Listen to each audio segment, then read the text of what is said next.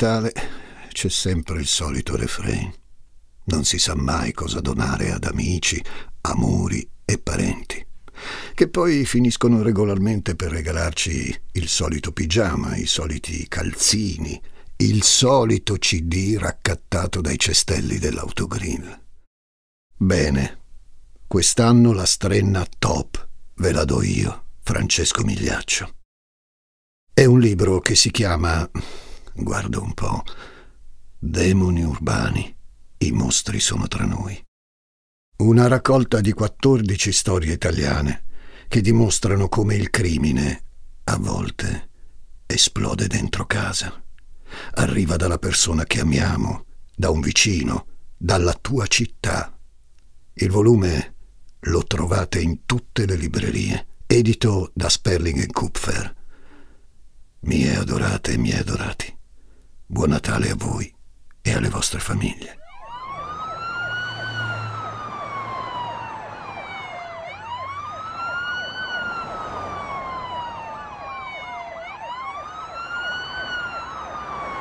Toronto, 23 aprile 2018, 13.20, minuto più, minuto meno.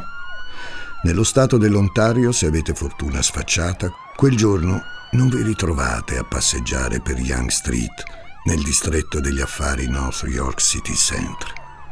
Perché se per caso capitate lì, o vi si para dinanzi uno scenario colmo d'orrore e indimenticabile, oppure siete morti.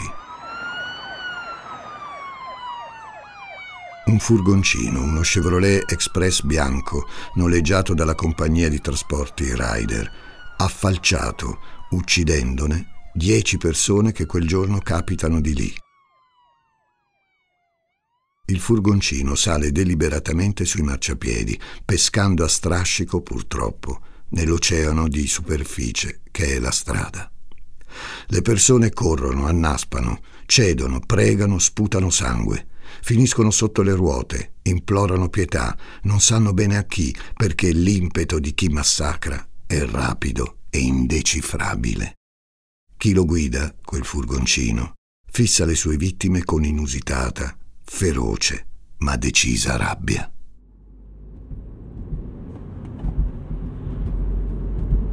Chi guida quel furgoncino si chiama Alec Minassian e dopo viene fermato alle 13.32, dopo che un poliziotto lo arresta. L'autista assassino viene immediatamente interrogato. Mentre il Canada si pulisce le lacrime a seguito di uno degli attentati più spietati della sua storia. Mentre Minassian, che ha un passato di soli due mesi nella Canadian Armed Forces, viene interrogato dalle forze dell'ordine, spunta un post di Facebook attribuito all'omicida. Non c'è neppure il tempo di dichiarare che otto delle dieci vittime sono donne, che questa storia inizia a spolverare i suoi contorni da sola. Infatti il post, condiviso su Facebook, risalente a poco prima dell'agguato, recita questo.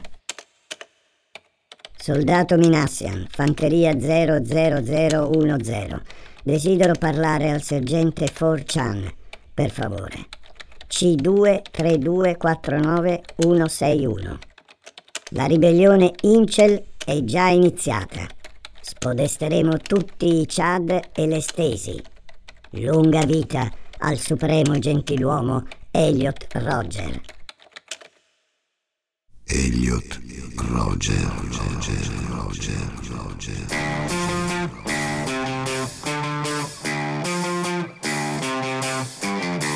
Gli ascoltabili presenta Demoni urbani, il lato oscuro della città.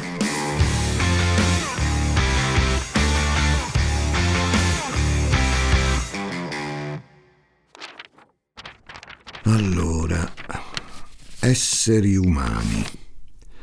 Ogni mia sofferenza su questo mondo deriva dalle mani degli esseri umani, in particolare delle donne. Tutto questo mi ha fatto realizzare quanto sia brutale e contorta la specie umana. Tutto quello che volevo fare era riuscire ad adattarmi, a vivere una vita serena tra gli altri esseri umani ma sono stato scacciato, rifiutato, costretto ad adeguarmi a un'esistenza insignificante di solitudine. Tutto questo perché le donne sono state incapaci di riconoscermi il giusto valore.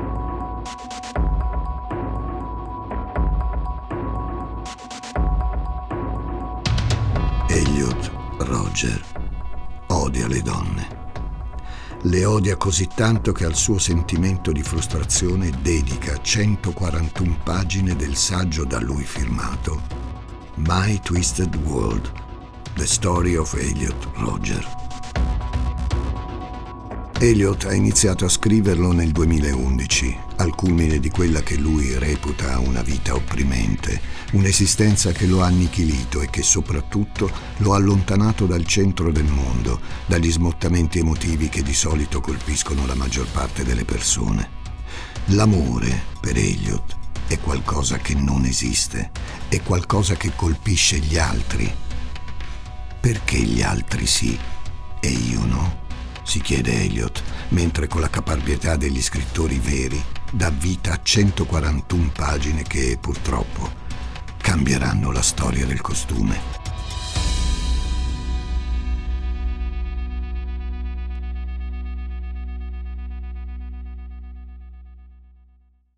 Elliot Roger ha sperimentato sulla sua pelle il doloroso sentimento dell'esclusione e dell'abbandono e con questo non intendo giustificarlo, manco un po'. E lo racconta tutto in quelle 141 pagine, anno dopo anno della sua esistenza, iniziata nel luglio del 1991 a Londra, nel Regno Unito. Viene da una famiglia per bene, Elliot. Suo padre, Peter, è un regista inglese. Sua mamma un'infermiera che lavora sui set dei film. Si chiama Lee Chin ed è di origini malesi. Si sono sposati negli States per ragioni professionali a Woodland Hills, un sobborgo di Los Angeles, portando con sé quel piccino che è piccolino, che è, perdonatemi l'espressione volgare, di razza mista, mezzo bianco, mezzo asiatico, come scrive Elliot nel suo manifesto qualcosa che nei primi anni scolastici inizia a farlo soffrire, per poi accompagnarlo sino alla fine dei suoi giorni. Quando è ancora bambino, alle elementari, eh, come riferimento uso il sistema scolastico italiano e non quello americano, per permettervi maggiore comprensione. Alle elementari, dicevo, la faccenda è ancora sopportabile. Elliot ha qualche amico, è consapevole di avere un colore della pelle e dei tratti diversi da quelli degli altri, ma gli basta poco per essere felice, avere accanto i suoi genitori, qualche gioco, qualche sparuto amico. Nessuno però è davvero l'amico del cuore. Nessuno, a parte Maddie, una bimba che Elliot incontra quando ha cinque anni e con la quale intraprende un rapporto di grande intima vicinanza. Anche le famiglie si conoscono.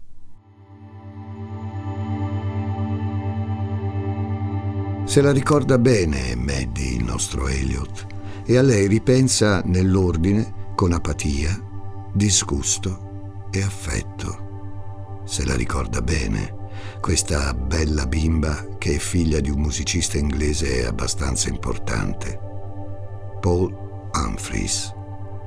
I due passano tanto tempo insieme, quando sono ancora dei bambini, e capita che i genitori li lasciano liberi di fare il bagno insieme. Elliot lo capisce che quella bambina ha un corpo diverso dal suo. No, i suoi pensieri non sono lubrici. Eppure percepisce Elliot che quella diversità può produrre o estrema felicità o pernicioso detrimento. Se la ricorda bene, Maddie, che ha un ruolo importante nel manifesto di Elliot Roger.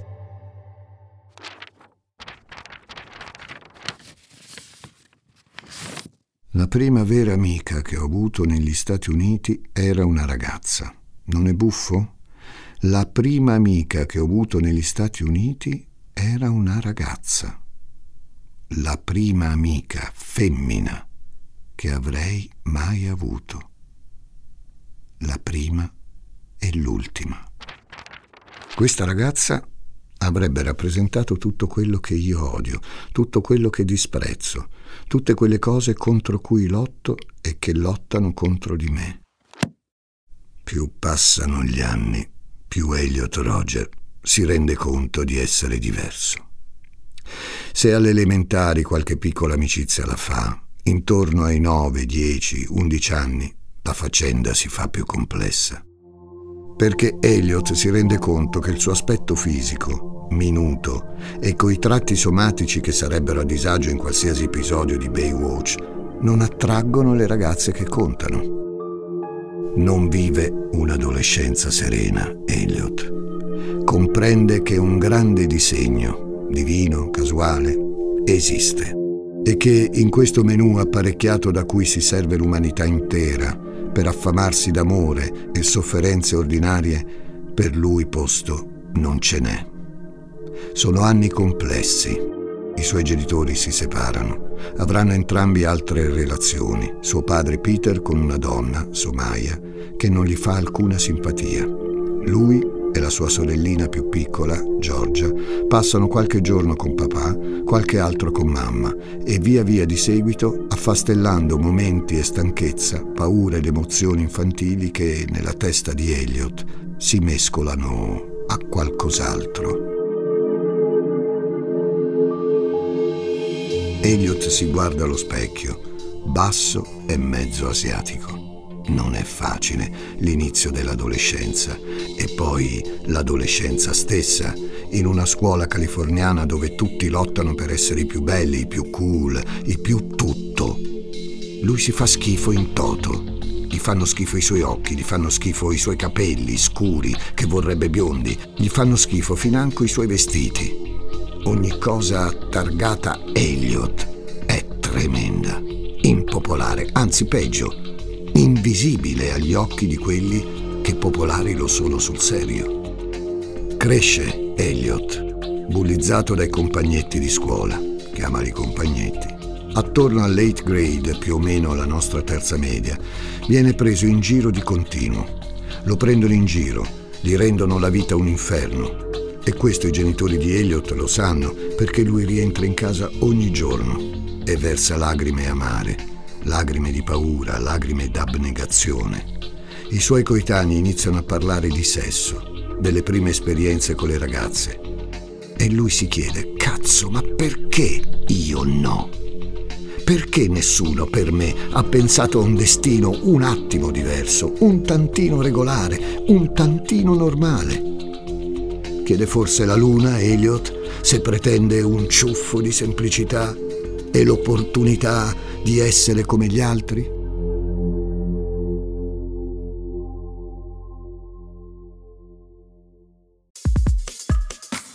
Ciao, sono intelligenza artificiale. Per gli amici AI. Cecilia Zagarrigo mi ha invitato a confrontarmi con Elisa Nicoli, Andrea Grieco, Marco Dixi e tanti altri famosi divulgatori. Gli ruberò il lavoro? Scopritelo ascoltando Intelligenza Reale. Le ragazze non lo considerano. È come se fosse invisibile ai loro occhi. Preferiscono i biondi, gli abbronzati, quelli con la tartaruga e con gli abiti giusti. Ogni suo tentativo di essere cool lo rende sempre la parodia dei cool. Non ci sono parole, pensa Elliot, per descrivere l'odio, l'acrimonia, il sentimento di rabbia verso coloro che ce la fanno, che sono apprezzati e amati è un livore che non ha misura e ripeto, non voglio giustificare nulla.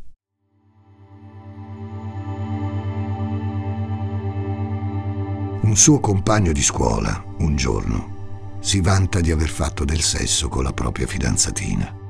Un momento tristemente classico e macista nella vita di un adolescente, soprattutto in California, terra gravida di narrazioni da teen movie dedicate a far sfoggio delle prime copule. Elliot vorrebbe che il compagno mentisse, che dicesse il falso, per non sentirsi solo lui, Elliot Roger, l'unico a non fare del sesso. Il suo compagno, invece, gli schiaffa una registrazione vocale che riproduce l'atto. Sente il ragazzo ansimare e lei, la giovane, ansimare, sussurrando il nome di lui di continuo, senza requie. E odio, odio profondo che barrisce dalle viscere non ha mai provato una percezione così autentica, così vera come quella che lo porta a detestare la voce di quella ragazza che sussurra, eccitata, il nome del fidanzatino. C'è solo una cosa che consola il giovane Elliot Roger ed è il computer. È come se ci fosse un'anima dietro quello schermo. Un'anima che sa interpretare le sue emozioni. Un'anima che lo mette in contatto con altre persone come lui, connesse in chissà quali altre parti del mondo e che forse si sentono escluse, allontanate, inascoltate anche loro. Dedica tantissimo tempo a World of Warcraft, il popolare gioco di ruolo online. È l'unica cosa che lo faccia sentire protetto, rassicurato, vivo. Tutto il resto, intorno e dentro di lui, è sconquassato, è voluminosa depressione dalla quale l'adolescente è incapace di liberarsi. Elliot Roger capisce che nei meandri, nei cunicoli di Internet, sì, c'è la soluzione a tutti i suoi problemi. Tomorrow is the day of retribution, the day in which I will have my revenge against humanity, against all of you. 23 maggio 2014. Elliot Roger è iscritto al Santa Barbara City College. Frequenta lezioni di sociologia, matematica, cinema, inglese. Ed è, ancora una volta, invisibile, incapace d'essere notato dalle ragazze. Si immagina, mentre passeggia per le strade del campus, d'essere un supereroe di un qualche valore. Veste Armani, ma nulla. Lui non esiste per le belle del college. È passato qualche anno da quando l'Eliot in età puberale scopre internet e un odio profondo verso le donne, colpevoli di averlo sempre rifiutato per il suo aspetto fisico. Alle ragazze non importa che lui sia figlio di un regista, che suo nonno, George Roger, fosse uno dei fotoreporter più importanti di sempre, famoso per aver documentato le morti di massa nel campo di concentramento di Bergen-Belsen. Alle ragazze non importa che sua madre sia l'ex fidanzata nonché cara amica del grande George Lucas e che Elliot venga invitato alle anteprime che contano inclusa quella di Indiana Jones e il regno del teschio di cristallo, che però a Roger non è piaciuto, preferisce i primi tre film. 23 maggio 2014. Qualcosa deve essere andato storto a Elliot. Oppure è andato tutto secondo i piani. Perché in questa data, nell'appartamento che condivide a Santa Barbara con altri due coinquilini, sta succedendo qualcosa. Elliot, ormai 23enne, sta affondando la lama di un coltello nei corpi dei due ragazzi e dell'ospite di uno di loro, George, David e James, tre ragazzi di origine cinese. Entrano in momenti diversi. Ogni volta che uno di loro penetra nell'appartamento, Elliot si avventa su di loro con un coltello e li fa fuori. Beh, che dire, hanno la sola sfortuna di ritrovarsi in casa di Elliot nel giorno del castigo. The Day of Retribution. It's the day of retribution. Elliot, il 23 maggio, deve dimostrare al mondo che sa punire e che il mondo, in fondo, gli deve un po' di gratitudine per ciò che ha sofferto. Un delirio di narcisismo puro che trova in internet un complice involontario ma efficace. Non solo perché Elliot condivide su YouTube diversi video in cui esplodono con forza la sua insopportabile misoginia, il suo vittimismo plateale, la sua spocchia da privilegiato, che Roger viene da un'ottima famiglia, che peste i piedi perché non può avere ciò che vuole. No, non è solo per YouTube. Come un ossesso, in maniera spasmodica e incontrollata, Elliot Roger posta su diversi forum veri e propri covi di incel. L'incel, che sta per celibe involontario, fa capo una tribù, una community che su web si ritrova su forum speciali, creati ad hoc per diffondere messaggi misogini, intrisi nella violenza più pura e selvaggia. L'incel odia le donne perché le donne lo hanno non solo emarginato, ma sono state così stupide da non capire quanto sia perfetto l'uomo che adesso le insulta. Bestia da tastiera davanti a uno schermo.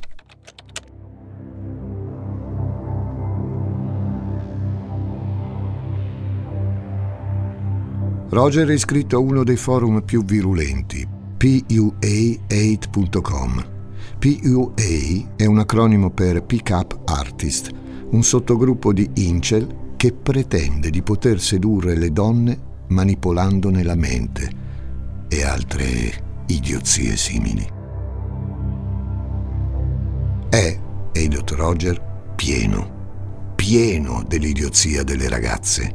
Le ragazze che sogna nelle notti gonfie d'autoerotismo. Masturbarsi è l'unico modo per avere un contatto, pure se immaginato, con il sesso. Da anni con le mani Elliot si perlustra dandosi piacere. Ricorda ancora la sua prima eiaculazione, il fiotto caldo, l'energia che si sprigiona, la sensazione d'appagamento.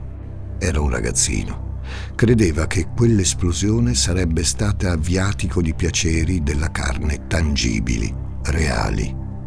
E invece, cavoli. Ora, al college, le ragazze al massimo prova a spingerle giù da un balcone durante una festa.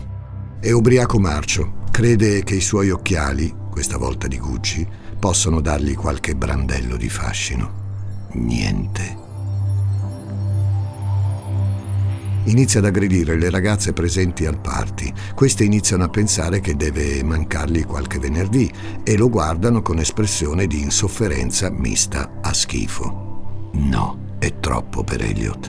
Avanza verso di loro, prova a spingerle da un balcone, ma è fottuto. Marcio. I ragazzi arrivano in cerchio e iniziano a picchiarlo per poi buttarlo fuori di casa. È pieno anche di gente come Brittany, una sua compagna di corso al college. La nota in classe, bellissima, bionda, le caviglie abbronzate, il broncio, mentre mangiucchia una matita e ascolta ora attenta, ora più molle, le parole degli insegnanti. Elliot ha voglia di indossare i suoi occhiali di Armani o a farsi vedere in giro con la sua BMW G328 coupé da 50.000 verdoni. A Brittany non gliene frega niente. La stalkerizza su Facebook, vede che ha un fidanzato, un fidanzato giusto, alto, snello, muscoloso, tutto quello che lui non sarà mai. Elliot ormai lo ha capito. Resterà vergine. Sì, vergine. A quasi 23 anni Elliot è ancora vergine. Ed è questo il dolore più forte di tutti, il motore più importante per ispirarlo nella stesura del suo manifesto. Sono ancora le sue sgraziate memorie, infatti, a parlare per lui. Non mi resta che la vendetta.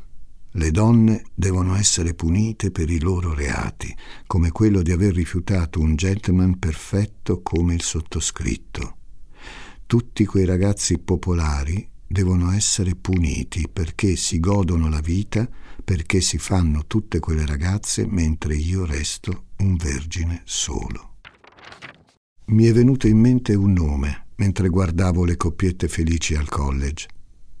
Il giorno del castigo, il giorno in cui io condannerò al mio castigo e alla mia vendetta quella feccia edonista che si gode una vita di piaceri immeritati se io non posso averla questa vita, la devo distruggere e distruggerò tutte le donne perché non posso averle. Le farò soffrire per avermi rifiutato e mi procurerò delle armi per fare una guerra alle donne e a tutti gli uomini da cui sono attratte e li sventrerò come gli animali che sono. Se non mi vogliono tra loro, sarò un loro nemico. Non mi hanno mostrato pietà e io non ne mostrerò loro. La prospettiva sembra carina e giustizia sarà fatta. E ovviamente, per evitare la prigione, io dovrò morire.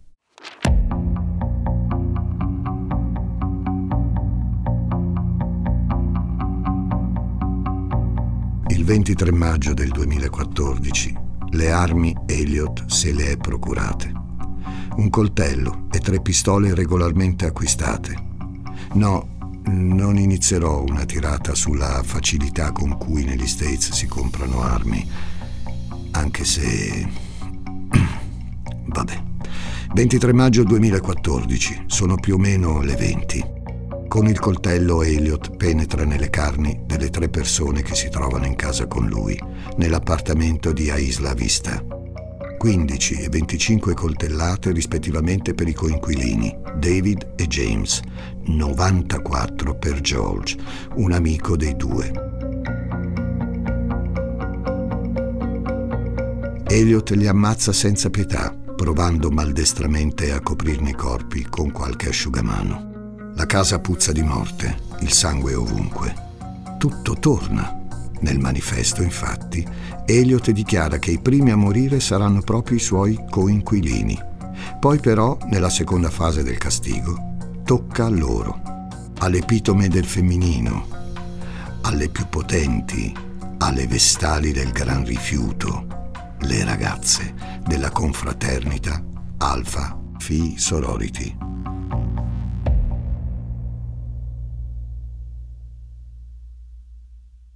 Elliot, come scrive nel manifesto, conosce il loro covo. Sa bene come si proteggono a vicenda queste bionde bellissime della confraternita. Le ragazze più sexy di Santa Barbara.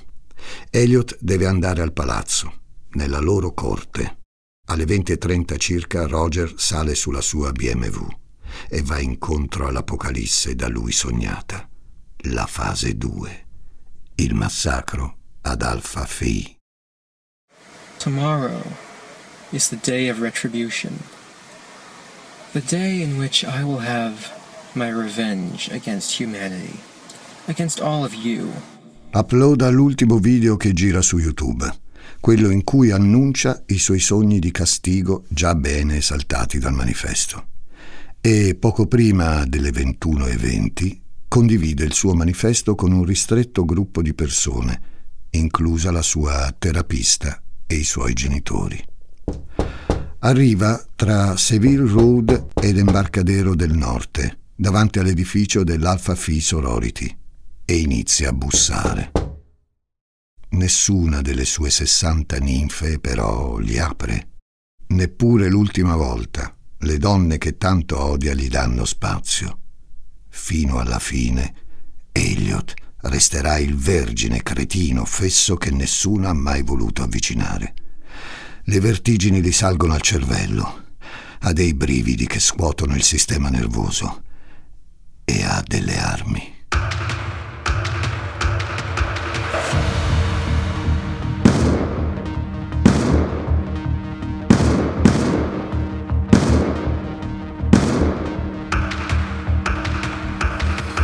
Inizia a sparare intorno a lui, colpisce tre donne davanti a lui, tre studentesse del campus dell'Università di Santa Barbara.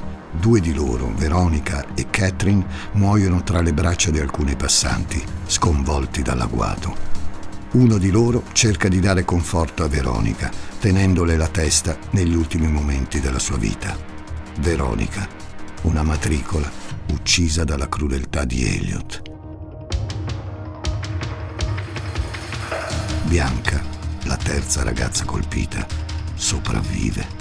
Ma vita e morte ormai sono categorie superate per Elliot, che dopo aver aperto il fuoco sulle giovani donne si è rimesso in macchina. Supera Segovia Road e Imbarcadero Road. Travolge ciclisti, cerca nuove vittime, ha fame e sa che stanno per mettersi a inseguirlo. Fugge Elliot ai suoi morti e al suo destino, che è incontrovertibile. L'ha scritto nel suo manifesto. Non può compiere tutto quello in vano, non può compiere tutto quello che ha compiuto sopravvivendo. Vede carne intorno a lui, carne da disintegrare. Pensa, forse i miei hanno ricevuto la mail, hanno visto il video. E sì, Elliot, la risposta è sì. Hanno visto e letto tutto, ma ciò non ti dispensa dall'essere il mostro che sei.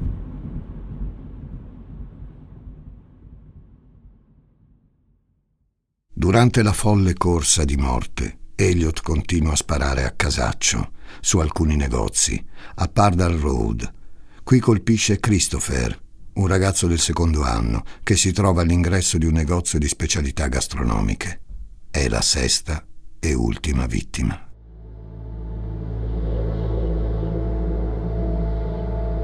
Finisce con un ultimo colpo la storia di Elliot Roger, quella sulla Terra perlomeno. La BMW di Elliot si schianta contro un'altra automobile. Non è stato un incidente dovuto alla furia della corsa, no. Elliot si è sparato alla tempia. L'aveva scritto. Io dovrò morire. Deve farlo per quelli che verranno dopo di lui per tutti gli incel che, dietro a un PC, sognano quel giorno del giudizio in cui tutte le donne pronte a dire loro no possano pagare con un castigo esemplare. Elliot, schifato da tutti, degli incel è però il re. E per loro, da quel momento, è un santo cui vocarsi ininterrottamente.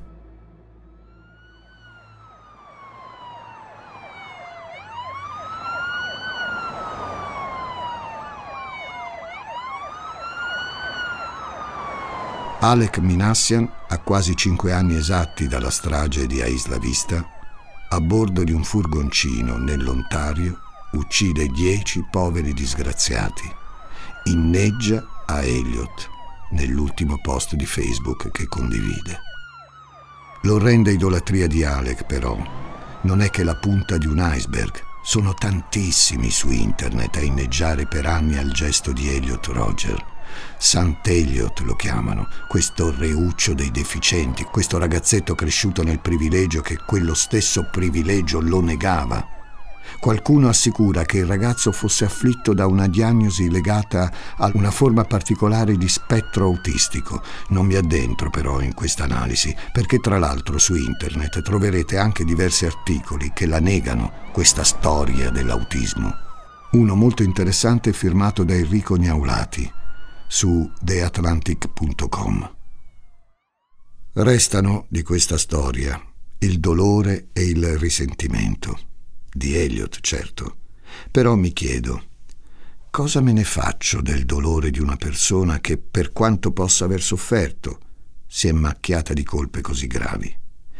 In nome di un narcisismo che fa paura, che terrorizza, che mina la società un egocentrismo vorace e misogino, in cui il mancato riconoscimento da parte della donna ti porta a volerla annientare in quanto tale.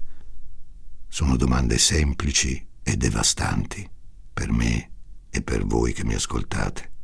Sono domande cui, davanti storie come queste, io una risposta non riesco a darla.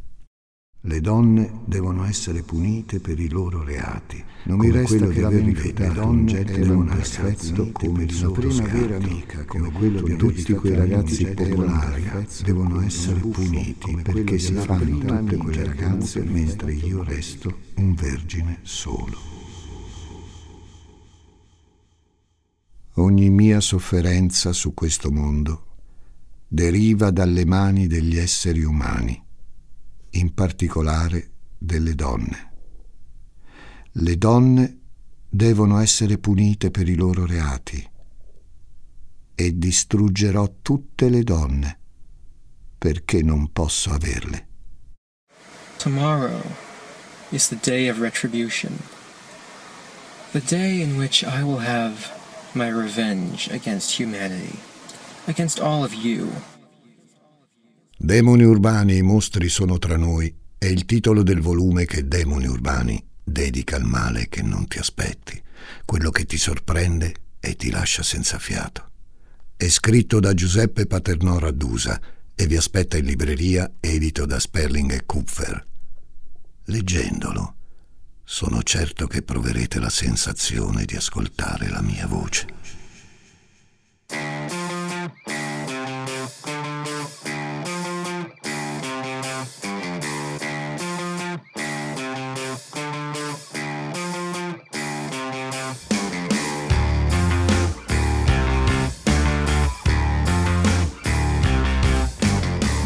Urbani è una serie originale degli ascoltabili a cura di Gianluca Chinnici e Giuseppe Paternò Rattusa, condotta da Francesco Migliaccio. Questa puntata è stata scritta da Giuseppe Paternò Rattusa, editing e sound design di Francesco Campeotto e Alessandro Levrini, prodotto da Giacomo Zito e Ilaria Villani in esclusiva per Spotify.